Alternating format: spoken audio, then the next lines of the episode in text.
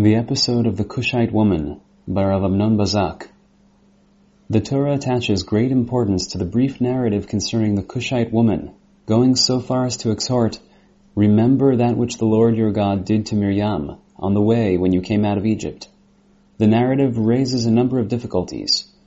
We read, Miriam spoke, and Aharon, about Moshe on account of the Cushite wife whom he had taken, for he had taken a Cushite wife. And they said, did God then speak only with Moshe? Did he not speak also with us? And God heard it. And the man Moshe was exceedingly humble, more than all men upon the face of the earth. Who is this Cushite woman who is the subject of the conversation between Miriam and Aharon, and what is the problem that they are discussing? What is the connection between the two complaints that Miriam and Aharon raise against Moshe? Why is Miriam more dominant in the first verse, while in the second verse they said, collectively, Further on in the narrative, we encounter more questions. Why is only Miriam punished? And why specifically with tzarat?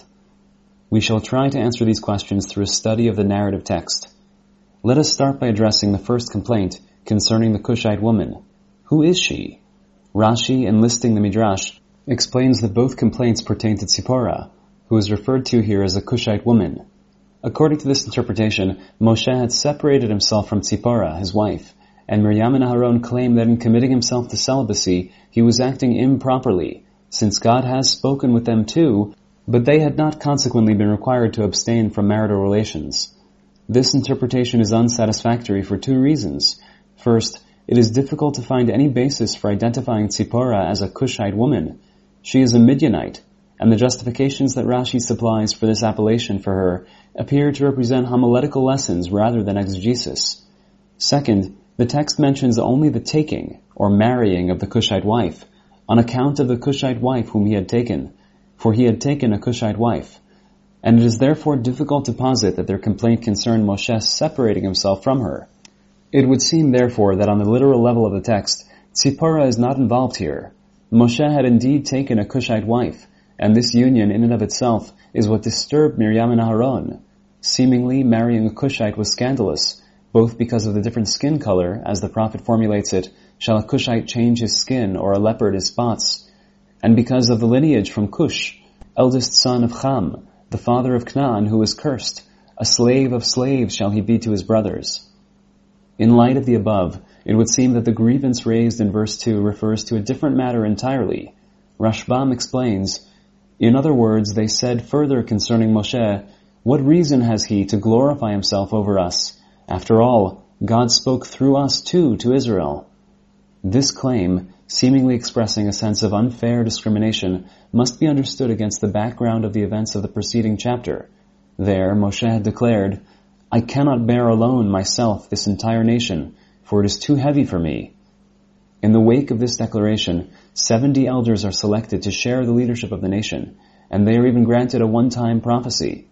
This leads to the upset concerning Eldad and Medad, who prophesies in the camp instead of before Moshe.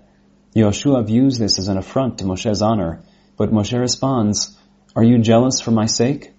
If only all of God's people were prophets, that God would put his spirit upon them. Moshe feels no insult to his honor. However, it seems that Aaron and Miriam do feel slighted. Thus far, the nation has been led by the three of them, as described by the prophet, For I brought you up from the land of Egypt, and redeemed you from the house of slavery, and I sent before you Moshe, Aaron, and Miriam. Alongside Moshe in charge of leading the people, there is also Aaron, the Kohen Gadol, and Miriam who leads the women, as evidenced in the Song of the Sea. But now Moshe has declared, I cannot bear myself alone this entire nation, ignoring completely the role that his elder brother and sister have played. Moreover, Aaron and Miriam are the only individuals other than Moshe who have thus far been called prophets, now the seventy elders have been granted prophecy, with the result that Aaron and Miriam have been left outside of the official leadership of Am Yisrael. This diminishing of the status of Aaron and Miriam would seem to be the root of their grievance concerning Moshe's unique status. This helps us to understand the special involvement of Miriam, who appears to be the dominant figure in this episode. On the words, Moshe spoke and Aharon, Rashi comments, she spoke out first. She is therefore punished. An allusion to Miriam is to be found in Moshe's words to God in the previous chapter, Did I conceive this whole nation, or did I give birth to it, that you should say to me, carry it close to you as a nursing father carries a nursing child? The same images of pregnancy, birth, and nursing appear in the story of Moshe's birth. The woman conceived and she gave birth to a son, and his sister said to Paro's daughter, Shall I go and summons for you a wet nurse from the Hebrews, that she may nurse the child? And Paro's daughter said to her, Take this child with you, and nurse him for me, and I shall give your wages. So the woman took the child and nursed him. Later on, Moshe is adopted by Paro's daughter. Through the linguistic parallels, the Torah hints at Miriam's acute emotional sensitivity with regard to Moshe, having once played such a critical role in his rescue and early welfare. Indeed, Midrash Tadsheh teaches explicitly that the foundation of Miriam's behavior here is an unjustified feeling of personal insult. We read, we find that there are three sins that caused tzarat to adhere to people, for senseless jealousy, as was the case with Miriam. From our discussion thus far, one might conclude that there is no real connection between the two complaints raised by Miriam and Aharon against Moshe.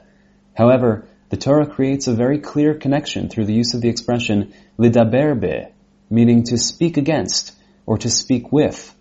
The root daber serves as a key word in this episode, appearing in our chapter seven times. Six of these appearances involve the expression diber be. The first three refer to the speech between Miriam and Aharon, while the other three refer to God's speech to them, which we will examine below. Miriam and Aharon spoke against Moshe. Vatidaber Miriam ve'Aharon b'Moshe, arguing that God had spoken not just with him, but also with them. They speak badly about Moshe. When God responds to them, the expression lidaber be is used in the sense of God speaking with, in other words, prophecy. Nevertheless, the connection is clear. Miriam and Aaron are jealous of Moshe, believing that God has spoken with them in the same way that he has spoken with him. As a result, they speak of or against him with disaffection. Even before God speaks, the Torah responds, but in the opposite manner, to the grievances offered by Miriam and Aharon. Concerning the Cushite woman, the Torah affirms the facts, for he had taken a Cushite wife. But, following their questioning of Moshe's status, the Torah states simply, And the man Moshe was exceedingly humble, more than all men upon the face of the earth. The intention here seems to be rejection of the claim that Moshe is motivated by any sort of personal interest. The Vav, V'ha'ish Moshe, is used here in the sense of contrast. From the words of Miriam and Aharon, one might conclude that they are accusing him of arrogance and haughtiness, but in truth Moshe is exceedingly humble and acts altogether without personal bias or interest. God's response is preceded by an act that differentiates Moshe from Miriam and Aharon. We read, And God spoke suddenly to Moshe and Aharon and to Miriam, Come out, you three, to the tent of meeting. And the three of them went out. And God descended in a pillar of cloud and stood at the entrance to the tent of meeting. And he called to Aaron and Miriam, and the two of them went out. The tent of meeting to which the three siblings are summoned is not the Mishkan, but rather the tent which Moshe had pitched outside of the camp. As we read in Shmot, Moshe would take a tent and pitch it for himself outside the camp, at a distance from the camp, and he called it the tent of meeting. And it was when Moshe came to the tent that the pillar of cloud would descend and stand at the entrance to the tent, and God would speak with Moshe. And when all the people saw the pillar of cloud standing at the entrance to the tent, all the people stood and prostrated themselves, each at the entrance of his own tent. And God spoke to Moshe face to face, as a man speaks to his neighbor. At this stage, the reader senses a certain tension. Does God mean to side with Miriam and Aaron and to reveal himself to them as he had in the previous chapter to the seventy elders? However, it soon becomes apparent that the gathering in the tent of meeting is meant to highlight the difference between Aharon and Miriam on the one hand, and Moshe on the other. And God descended in a pillar of cloud and stood at the entrance to the tent of meeting, and he called to Aaron and Miriam, and the two of them went out. God removes Aaron and Miriam. In the tent, which represents the face-to-face encounter with God, Moshe remains alone. This idea is further clarified in God's words that follow, drawing a clear distinction between the nature of his revelation to Aaron and Miriam and the nature of his revelation to Moshe. He said, Hear now my words. If there is a prophet among you, I, the Lord, make myself known to him in a vision. I speak with him in a dream. Not so my servant Moshe. In all my house he is trusted.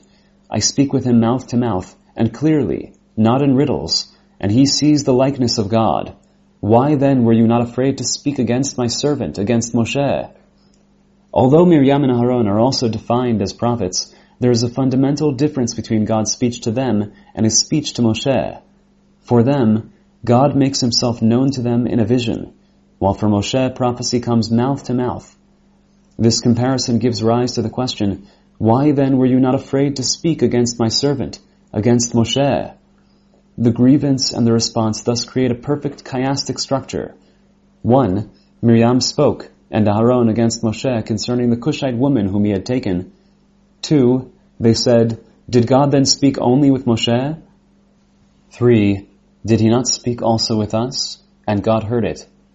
Four, he said, Hear now my words. Five, If there is a prophet among you, I, the Lord, make myself known to him in a vision. I speak with him in a dream. Six, Not so my servant Moshe. In all my house he is trusted. I speak with him mouth to mouth and clearly, not in riddles, and he sees the likeness of God. And seven, why then were you not afraid to speak against my servant, against Moshe? The outermost branches address the first grievance raised by Miriam and Aaron, in which they speak against Moshe. The next outermost branches deal with God's speech to Moshe, and the inner branches address God's speech to Aaron and Miriam. At the center is God's introductory phrase, Hear now my words. Listen to me and see the matter as it really is. In this way, God connects the two complaints of Miriam and Aaron. They had maintained that they were on the same level as Moshe and could therefore permit themselves to speak against him.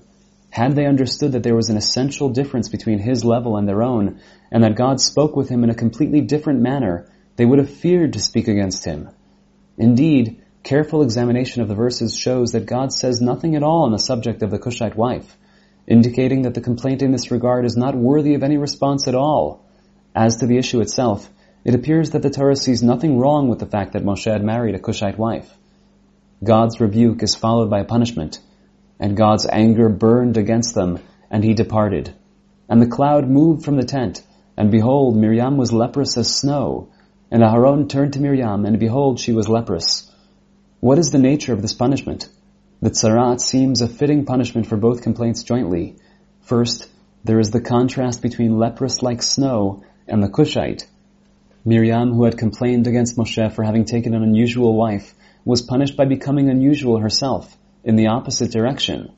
Second, the essence of tzarat is the removal of the sufferer from his place, as a result of his mistaken belief that he is worthy of a better and higher status, this is what happened to Uzziyahu, king of Yehuda, whose punishment is described in a similar language to the episode of Miriam. And Azaryahu, the chief Kohen, turned to him, as did all the Kohanim, and behold, his forehead was leprous. To a certain degree, the punishment of Gehazi may be understood in the same way. Further on in our parasha, God compares Miriam's punishment to spitting in her face. This image may be understood on the basis of another parasha where it assumes literal proportions, the law of chalitza, and she shall spit in his face and answer and say, So shall be done to the man who does not build up his brother's house. The similarity here lies not only in the spitting in the face, but also in the broader context of the proper attitude toward a brother. The Yabam, brother of the deceased, who refuses to build up his brother's house by marrying his widow and bearing a child who will bear his brother's name, is an example of someone who sets his own personal interest before his concern for his brother. The same fault was manifest in Miriam as well. The rebuke and punishment are immediately followed by tshuva, repentance. Aharon said to Moshe, I pray you, my Lord, please do not lay sin upon us, for our having acted foolishly, and for that we have sinned. Let her not, I pray you, be as one who is dead, whose flesh is half eaten upon his emerging from his mother's womb. Although it was Miriam who spoke out first, and she is the one who is punished, Aharon takes responsibility acknowledges their joint sin, and asks Moshe to help Miriam. This appeal to Moshe represents an immediate tikkun, repair for the sin, both in terms of its formulation, I pray you, my Lord, and in the acknowledgement that it is Moshe who is capable of helping Miriam. Moshe holds no grudge against his siblings, and is quick to offer a brief prayer for his sister. Moshe cried out to God saying, I pray you, God, heal her, I pray you. God's response is, God said to Moshe, Were her father to have spat in her face, would she not be shamed for seven days? Let her be shut out of the camp for seven days, and afterwards she shall be gathered back in. The contrast between Aharon's appeal and God's response is interesting. Aharon mentions her mother, evoking associations of empathy and compassion, while God says, were her father to have spat in her face. In other words, even if Moshe is forgiving of her insult, owing to family closeness, God himself will not forego Moshe's honor. Therefore, God does not erase the punishment entirely, but rather shortens it. Instead of eternal tzarat, like that of Gehazi and Uzziah, Miriam is shut out of the camp for just seven days. In contrast to Aaron's response, Miriam is silent. Apparently, this silence expresses her acceptance of God's judgment. Having instigated the sin, she does not see herself as being entitled to ask for a lessening of her punishment. It is in this light that the conclusion of the unit, which speaks in Miriam's honor, should be understood. So Miriam was shut out of the camp for seven days, and the people did not journey until Miriam was gathered back in. And afterward the people journeyed from Chatzerot, and they encamped in the wilderness of Paran. Thus, this episode with its dismal beginnings turns into an inspiring lesson.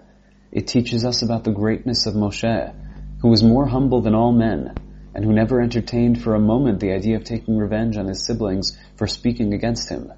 It teaches us about the severity of Lashon Hara, which, even when it appears in the guise of ideology, may still be tainted with personal interests. It also teaches the praiseworthy example set by Aaron and Miriam, who are not ashamed to acknowledge their sin and to recognize their mistake.